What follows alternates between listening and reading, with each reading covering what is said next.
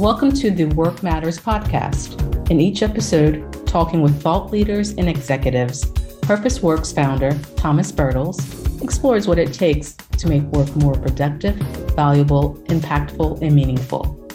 Let's begin the conversation.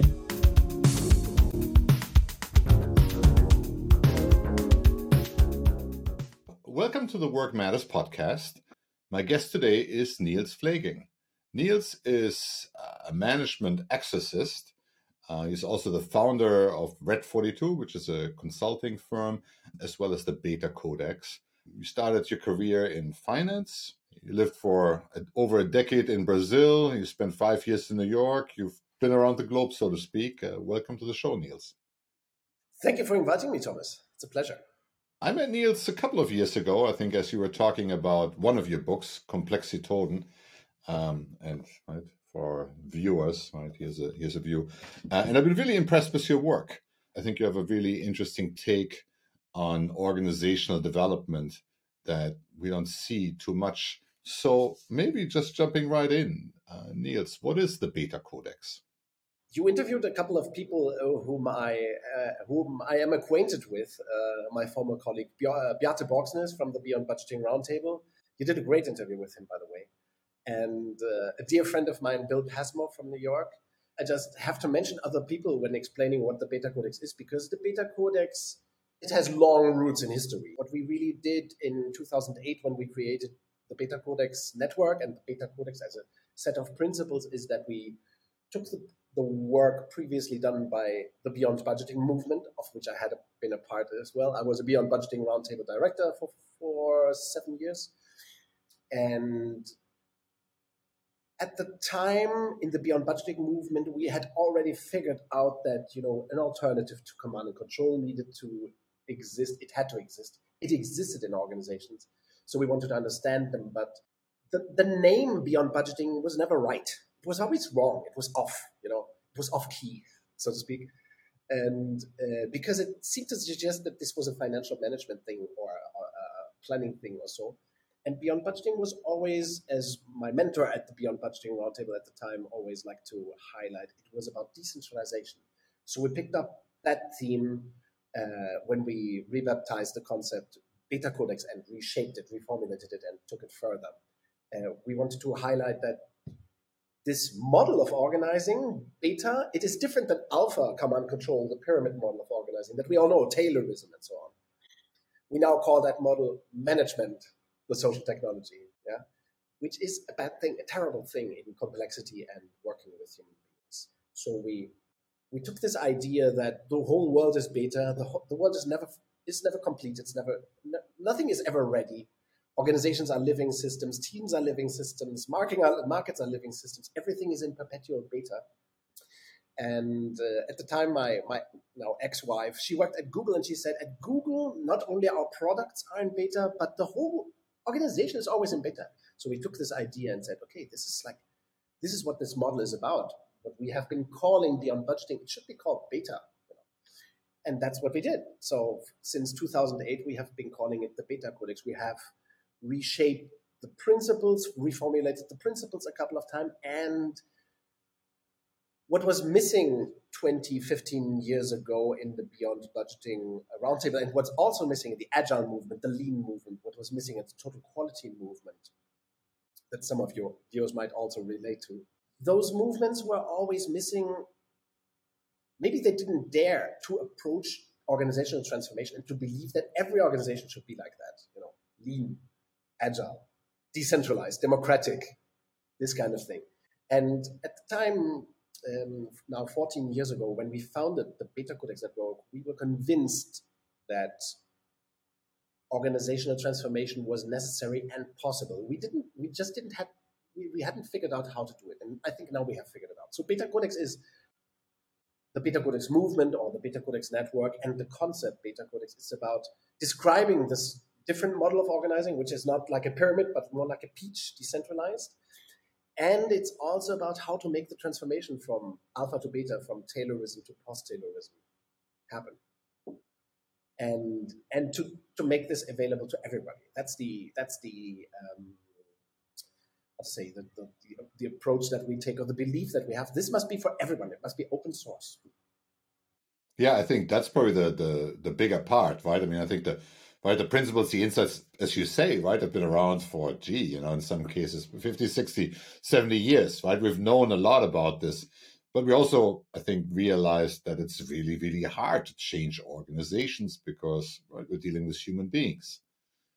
And this is where the trouble starts. And, and you, you just put that beautiful. It, it, it must be hard, right? But what if it isn't hard? What if it's sweet and juicy and fast? And this has come, this insight. I mean, it, I, I, may sound like a lunatic, but I'm not not, not an esoteric uh, in esoterics at all. Much much the contrary. Uh, this assumption that change is hard, changing organization is hard, it really comes, I believe, I think, I know, I, th- I think I know. It comes from our flawed approaches to change that we have perpetuated over and over.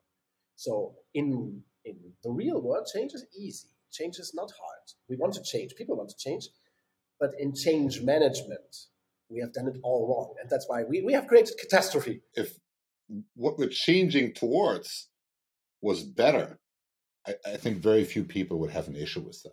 I, I think what I find in most organizations is when we need to resort to like change management is oftentimes because we got to sell something that's actually not really great for the people who do the work, right? So we got to market it, we got to create a campaign, we got to it's like you know sell it to people, and and again, like to your point that oftentimes doesn't work. Right? People people are pretty smart, I mean, I started this this this kind of this line of work in the Beyond Budgeting Roundtable in 2003, so 19 years ago, a long time ago, I think.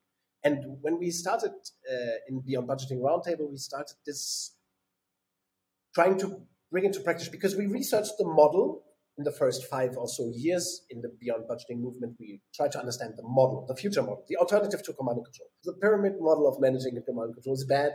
There is an alternative model. We were able to describe it, but then uh, the Beyond Budgeting Roundtable had uh, corporate members, corporations, organizations, also public organizations, institutions financing this research work.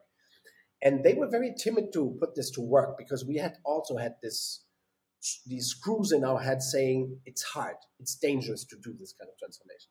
So we were stuck in that mode of we very I think the Beyond Budgeting model very well describes what the alternative to a control is but there were some pieces missing, uh, and and clear understanding of uh, of how to how to uh, pull off very fast organizational transformation. That that that was clearly missing. This has been well researched, and there's there's plenty of evidence that that this works. And you're saying it's also easy, right? We're making it maybe right. We're making it maybe seem too daunting. So what is holding leaders back from embracing these principles? We're living in a complex world, things are changing all the time. Traditional organizations are not very well suited to deal with this rate of change. So, so why not? What's holding them back? I, I would say that the easy answer is our reflexes are are terrible. You know, everything that we, or most, not everything, but most of the things we believe about organization is wrong. Let's say the science of organizations is utterly flawed. What's um, I mean, there's a lot of uh, business school bashing around for decades. Uh, Henry Mintzberg wrote a, wrote a, great, exhaustive book about this in 2006, I think, abolishing, uh, calling to abolish the MBA and so on. But so the wrong thinking, the wrong theory, it has been taught in business schools forever, has been practiced in in organizations forever, and the right ideas. My, my son, my, my younger son, he studies physics now, and physics is so great, right? in physics, when there's a new and better theory, those people who defend this new and better theory have to struggle for a couple of years. But at a certain uh, a certain point, the new and better theory uh, makes the old and worse theory obsolete, and that kind of gets into the history books, you know. And in organizational studies, in management, in business, it's not like that at all. The old, it's like you never get a stick into the ground. The old prejudices and the wrong theory, it never gets out of people's head. I give an example. There was a terrible, terrible organizational concept, management by objectives, very popular in the 70s and 80s. I mean, it was the worst idea that Peter Drucker ever suggested and became his most successful one. It, it's, it's really a terrible story, you know. The worst idea that Peter Drucker ever uttered became a famous industry management by objectives. That died away in the nine in the 2000s. I think it became unfashionable. Now it's back.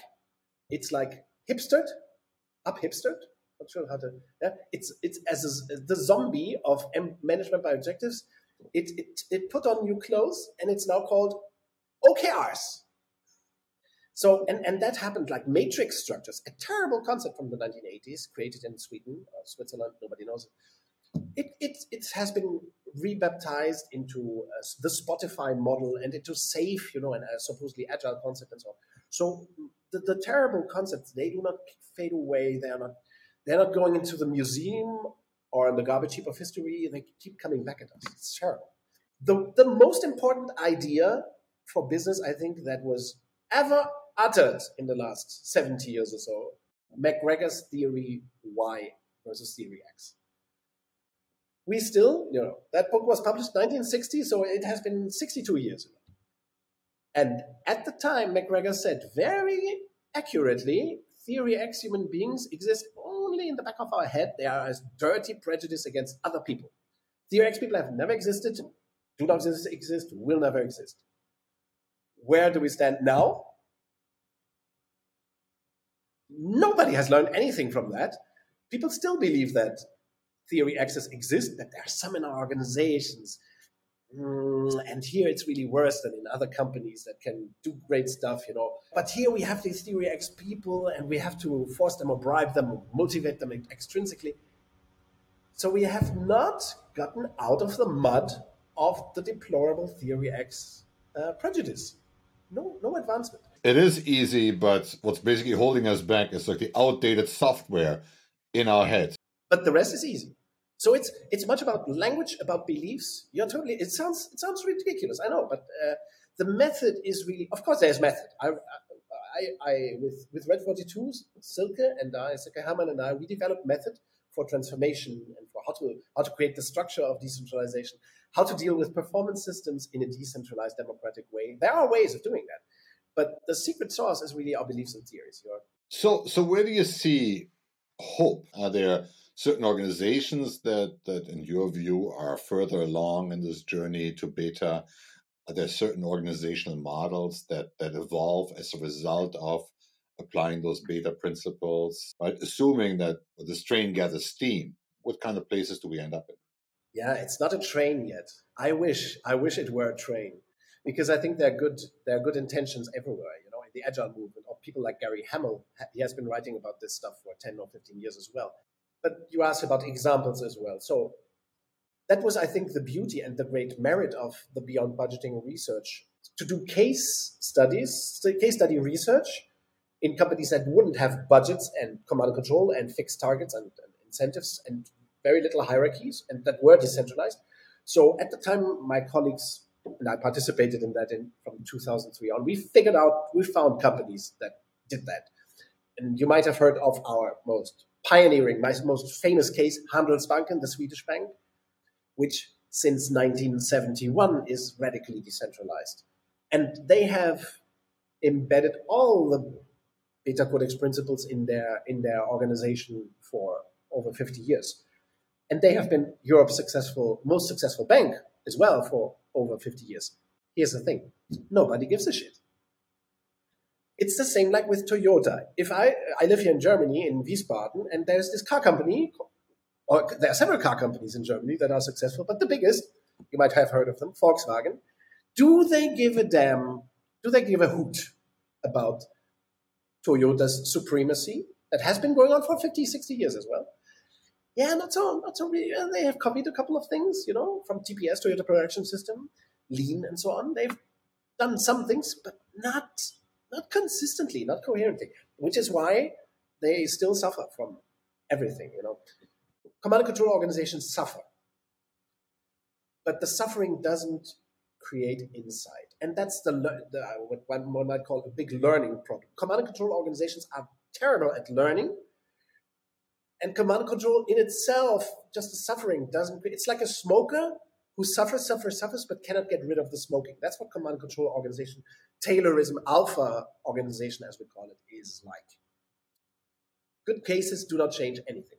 Nobody gives a shit about great cases. Uh, there are those great cases, the Southwest Airlines, Handelsbank, Toyota, WL Gore, Buurtzorg, the health organization from the Netherlands, or here in Germany, we have a great retail company, six, more than 60,000 people, DM, DM Drogeriemarkt, great, great retail organization. Aldi, in, in America, they have Trader Joe's.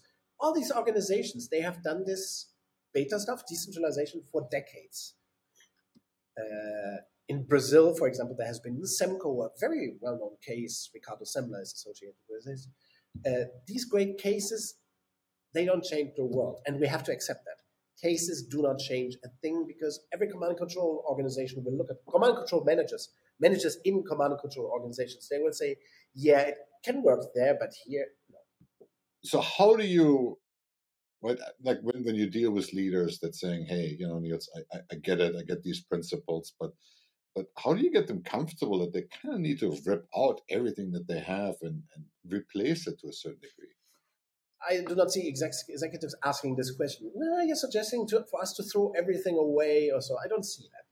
Uh, the executives I have the luck to talk to usually they have been through all these reorganizations. They have tried all the consulting firms, the big consulting firms. They have tried all the tools. Uh, one of my uh, one of our transformation clients, for example, an entrepreneur who, with a company of 120 people or so, he had recently tried OKRs out of hope, you know, and and failed with that dramatically. Everything over, everything went wrong with that stupid method. And and uh, then he said he found out about our work and and we of course he had to throw out all the stuff that he had done over the previous five years. But he said what's the problem with that? If it doesn't work let's throw it out toss it out of the window. And the reality is that this the beta codex model decentralization the toyota way however you want to call it or the southwest airlines way or the WL Gore way this kind of model, it's very, it's delightfully simple. It's it's it's much simpler than command and control. Command and control is very complicated. You know, you need a lot of stuff, annual planning, steering mechanisms. You need to punish people, performance appraisal. All this thing, all these things belong on the garbage heap of history. They are not part of the solution. They are part of the problem. Now, there are a lot of smart people out there who know that all these things are problems, like incentives and bonus systems, performance appraisal, budgeting. We read about beyond budgeting, you will read a lot about the, how useless and toxic it is. However, it's not so easy to understand the alternative. If it's so simple, how does it work? You know, this alternative, this Toyota way thingy, you know. And the, the answer is that once you put the periphery in charge, put small teams in the periph- organizational periphery in charge, and the center serves the periphery so that the periphery can serve the external market. Once you do that, things organization wise, things become very, very simple. I remember uh, an anecdote my the founders of the Beyond Budgeting Roundtable, when they visited Handelsbanken for one of the first times, maybe the first time, they met the CEO and they told the CEO, wow, what you're doing here at Handelsbank, it's so sophisticated. And he said, hold, pause that, stop there. What we at Handelsbanken do is not sophisticated. It is extremely simple. And it is. Only three hierarchical layers, no annual planning, no strategy process, no bonus system. It's incredible, no, no steering mechanisms, very few meetings, you know, no business units even, which is crazy, no product managers, no marketing department. It's very simple. And that, of course, this rings a bell because running a business with hundreds of thousands of tens of thousands of people shouldn't, as a model, be more complicated than running a business with 10 people, or 7 or 10 or 15.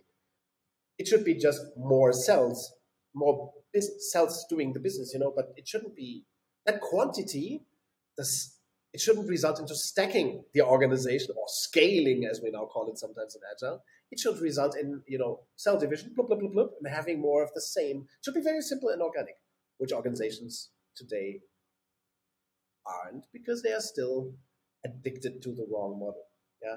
So yes, we have to rethink. We have to re- contemplate. We have to change our mind about organizational theory and practice and tools as well.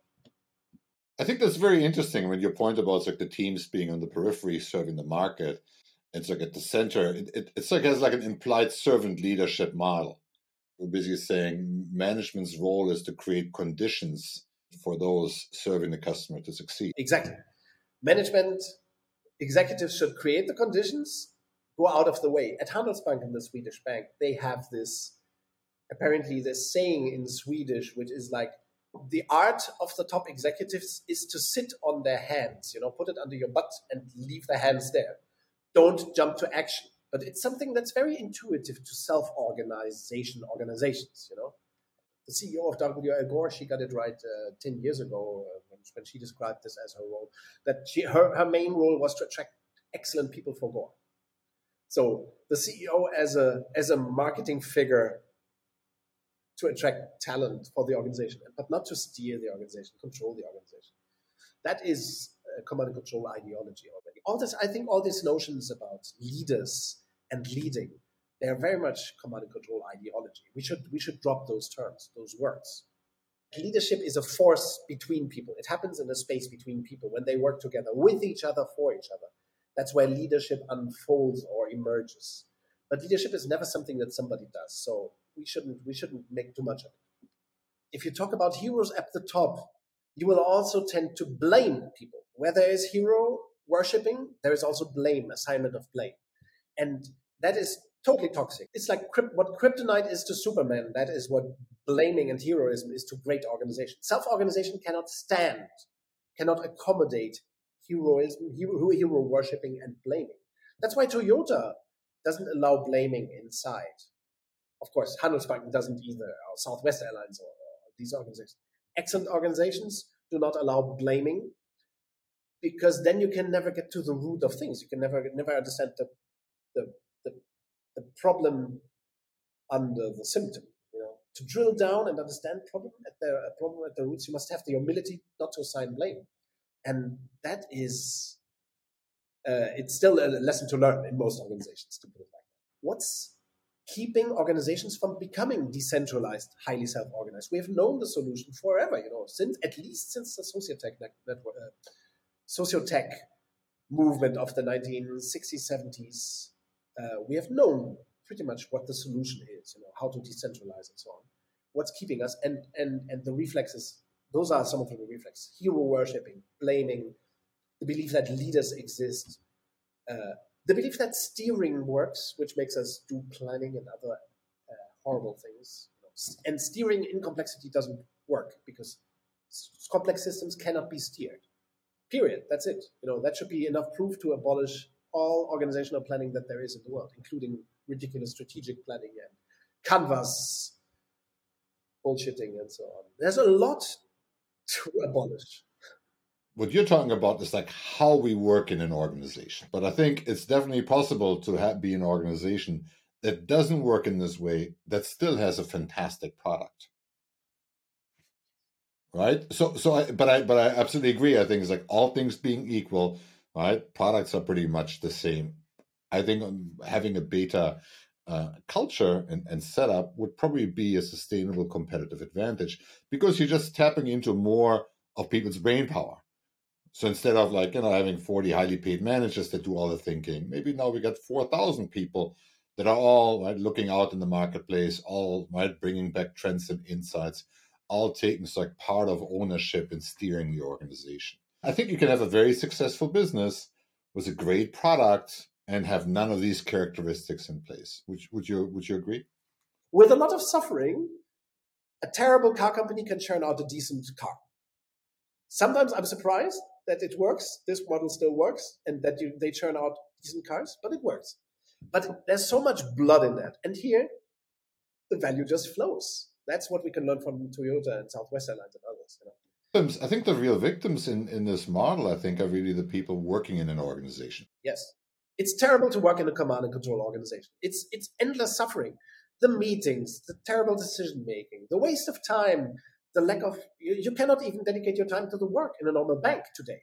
I once met a, a, branch manager at Handelsbanken. And he told me I came to Handelsbanken from another bank because here at Handelsbanken I can be a manager and I can do business. I can visit clients. I can I can do business. It's so so much fun. He said. You know, and yes, you're totally right. The suffering is not just of employees but also of managers. You're totally right.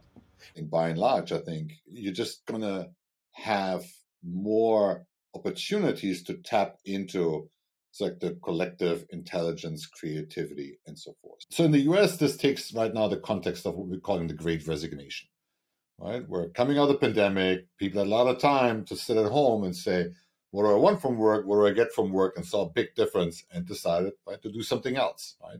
Go to maybe smaller organizations, maybe right, retire early, uh, go go different, take a take a different uh, approach questions. Do you see the same happening in Europe or in Germany where you are? That and, and, and does it translate into managers starting to realize that they gotta change the work product to be more attractive to people? Oh, that's a great question. Yes, we have this quiet quitting discussion in Germany or in Europe as well. Uh, in some countries, maybe in England, this is stronger than in Germany right now. So yes, I think by, by and large we have the same movement, and and I think people have oh, by, uh, by uh, at Gallup, they are probably looking like that and saying, "I told you so." Told you so, you know, because you know the data hasn't changed. When people join an organization, hundred percent are highly committed, and that then drops the highly committed uh, number uh, share of employees drops to 20%. Why do you think that happens? Everybody's committed on the first day at the new company, and then boom, that goes to 20. It's not because managers are dumb. It's not because the product suck. That's not the problem. Or because the work is bad. People make up the story, or we have been making up the story that people become disengaged at work, Gallup thinking, the Gallup th- the Gallup thingy, because the work is bad. That's not the problem. People do the worst kind of jobs if it's well paid and if it produces. I mean, we want to contribute. As human beings, we want to be part of something greater. We want to contribute. We want to perform with each other for each other. That's what theory Y, Douglas McGregor's theory Y, is all about. In a way, we are hooked on wanting to find joy at work. So why does the number drop from 100% first day of new workplace, new company to 20%? Because organizations suck organizational models are terrible. The problem is not the quality of the work. In a way, the quality of the work is eroded because command and control just sucks. It's, it's horrible. It's terrible. Um, and, and I think, no, we are not terrible companies that are now suffering the loss, the drain of the people drain. They, uh, companies are not by themselves companies do not think, but managers, executives, they're not drawing the right conclusions right now. I think they are drawing wrong conclusions. For example, that we have too little people, too few people, or people are lazy, or we have to whatever. They're drawing strange conclusions. I don't see the right conclusions being drawn. But that's a, that's a work design question, right? So in that sense, I think uh, I, have been listening to you, and, and I think people actually dislike oftentimes the work without even knowing it because right same as beta codex right those principles have been proven out right over five decades and we're kind of ignoring them at our own peril. I think we're also ignoring at our own peril what we know makes a good job. And and i think there's some interesting parallels that i see and and maybe that's just a space that i'm super excited about right but right, we know that people want to do something that's meaningful, right? They want to do something from start to finish. They want to use a couple of different skills. They want to know that what they're doing matters to somebody. Um, they, and they want to have autonomy in figuring out how that work gets done. And they want to know how they're doing, right? So, so for me, that boils down to a design question, though, right? Because somebody made the decision as like what this job is about, and, and right, the job description, as Bill Pasmore said, it not only defines what your job is, but also says what your job is not. And so I think a lot of people go to work in these organizations and the work is terrible because every day there's a little less autonomy, there's a little less decision making, there's a little less sense of like what the overall thing is that we're here trying to accomplish together.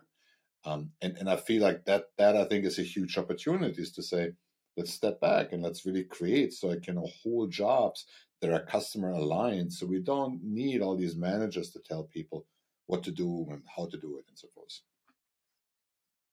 Yes, managers could do something much, much better. I always tell HR people, yes, we will need, in better organizations, you need less HR people. That's true. But HR people deserve to do something much more interesting than HR as well. You know, uh, the same goes for managers. There's a lot of value creation to, to be dealt with in, in beta organizations, a lot of business problems, actual business problems. But what you said is precisely to the point. Command and control stifles everything human potential, human motivation, and the joy at work.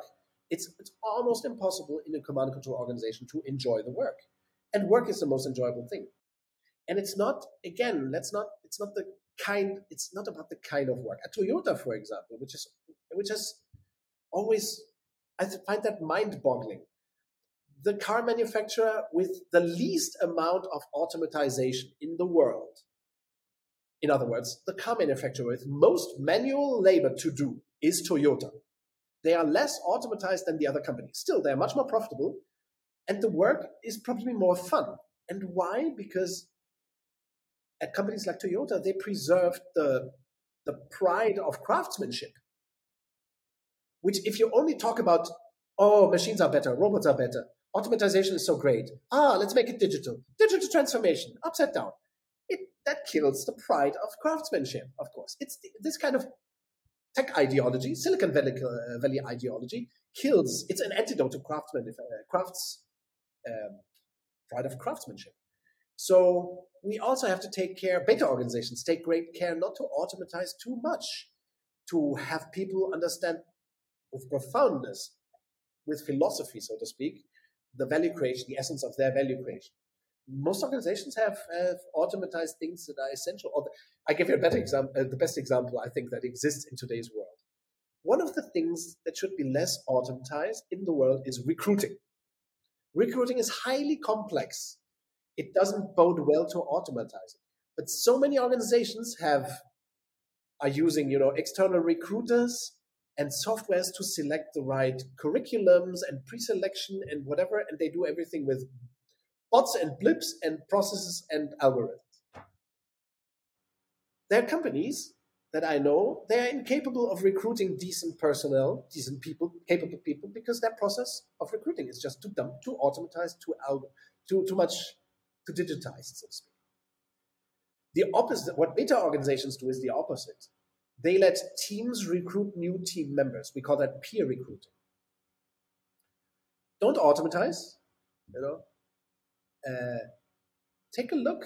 Let humans take a look at the at the at the cover letters or curricula or whatever you whatever you receive. Let let team members do the the recruiting, you know, the inter job interviews, and not external recruiters, not HR people.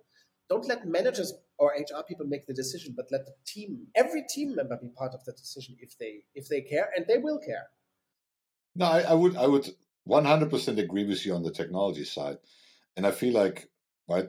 I mean, I like you know started my career in the early '90s, and that's you know when computers really started to take over in the workplace. Um, and I feel that we've been on this 30-year journey where the answer to everything has to be technology. We're throwing more and more money at it, and we're creating like bigger and bigger problems for it, right? Because it's so hard to rip out this technology it's so hard to make all these different tools work seamlessly with each other. And so we just end up putting human beings like in the middle as like human interfaces and human middleware that, that gotta like, you know, type in information from one system into the next system. And so I think that's probably, in my view, the worst of all worlds, right? Where you have like technology that doesn't really help to get the work done, but actually gets in the way of doing the work. The overwhelming share of organizations today is still stuck in command and control mode. We could, if we even consider it normal, and we consider the alternative model, like Southwest Airlines, Toyota, we consider, consider them abnormal organizations. We have we've gone so far, you know, we are, we've gone so far on the dark side that we consider the light abnormal.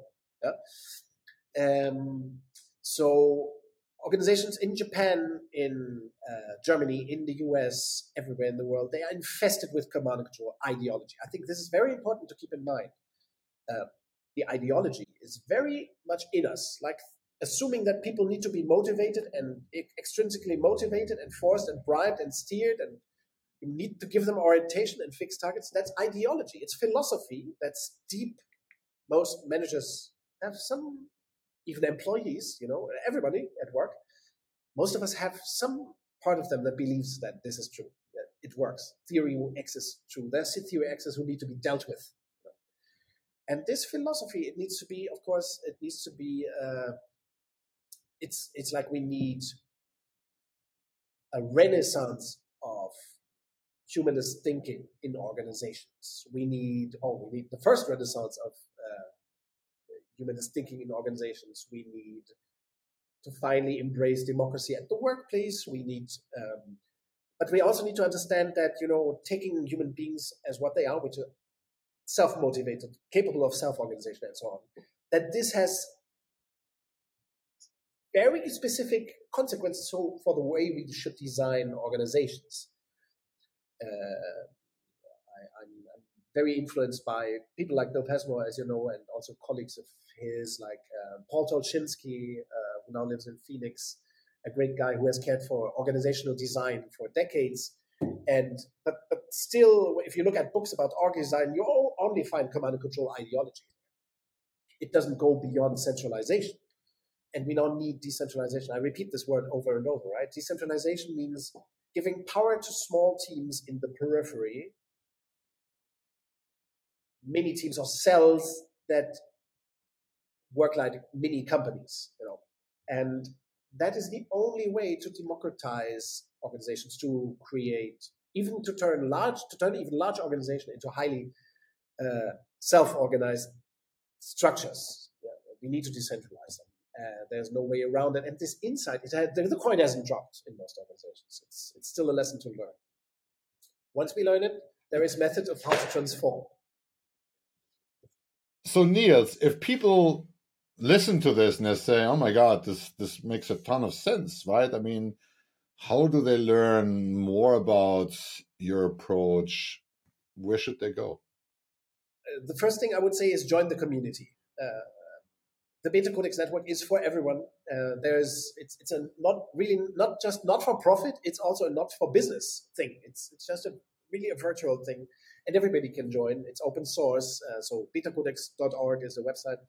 Um, but also um, these approaches I talked about, we call them cell structure design. Uh, that's the org design approach we created. Cell structure design or relative targets. That's the, the approach to performance systems that also Bjarte Bogsnes talked about a little bit in, podcast episode with him. That's called Relative Targets. And we also created this approach for organizational transformation. This is not to market the book.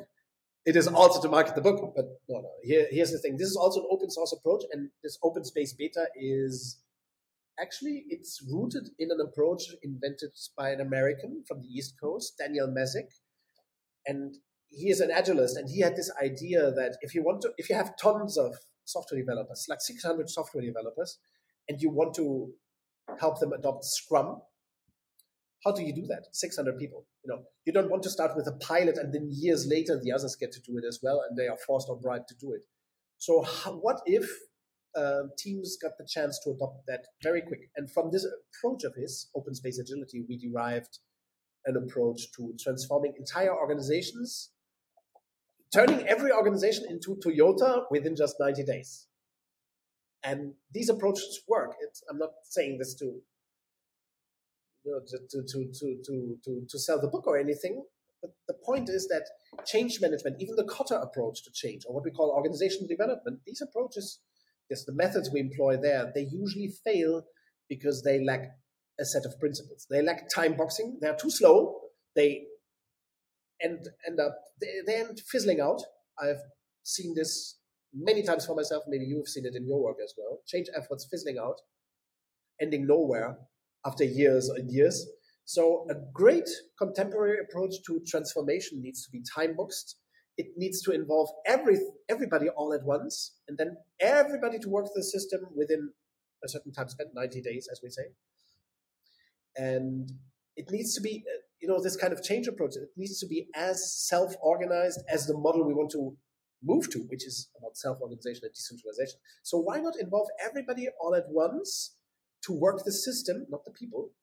And then we can get this shit done in 90 days. uh, some of the secrets we only figured them out with this uh, with open space beta. Yeah, the time boxing, involving everybody at once, not creating a guiding or coalition, not at all, but to make transformation invitation based. At the beginning of a transformation, somebody, we call that figure the sponsor, needs to ask everybody, do you want to join me, the sponsor, in doing this together for 90 days?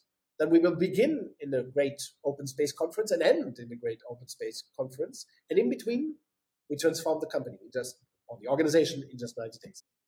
Yeah, no, I'm, I'm a big fan of open space technology. I think it's a great way to invite people in, right? I mean, the law of two feet, right? Um, I, I think it's it's beautiful. I think it's simple, um, and I think it's respectful to say, listen, right? Contribute as long as you want, as long as you can, and if if if you once you're done, go do something else, right? I, I just think that that's very nice. And in a way, open space is a open space. Uh, the open space technology approach developed by another American, Harrison Owen, in the 1980s. It's another way of um, of creating a beta organization on a minor for a moment within this format. Open space is a way of creating beta self-organized, highly radically centralized, uh, decentralized, and self-organized conditions just for the for the moment, so to speak, of the open space conference. So it's very well open space technology is very well suited to uh, to um, to invite people and to have them sign up and commit to tr- doing the transformation uh, together. Yeah, it's a brilliant approach. Yeah, and and uh, and to use it to use open space twice to time box the transformation period. That's just a brilliant idea, beautiful idea and sociologically, there's everything in that that uh, my heroes like Kurt Lewin, uh, Eric Trist, uh, uh, Fred Emery, and so on, and also Russell Ackoff, of course, Marvin Weisbord, uh, those pioneers. They were always looking for ways to engage as many people, to bring the whole system in the room, as one of my friends, Paul Tolchinsky, says. You know, we need to bring everybody in the room and that is on, I think that's only possible with with a method method that's so simple as open space. It's very simple, delightfully simple. So I, I think that's a really interesting innovation, and, and I applaud you for that. Niels, it's been a real pleasure to have you on the show. Thank you so much for taking the time to share with us your thoughts on beta um, and what leaders can do to make work more meaningful and productive and valuable and impactful. Um, so thank you so much for coming on the show. Thank you very much for inviting me. It was a pleasure. And I'm looking forward to hearing more sessions, more and more recordings of your podcast. Thanks. We hope you enjoyed this discussion. If you did, be sure to subscribe, like, share, or comment. Until next time, let's make work matter.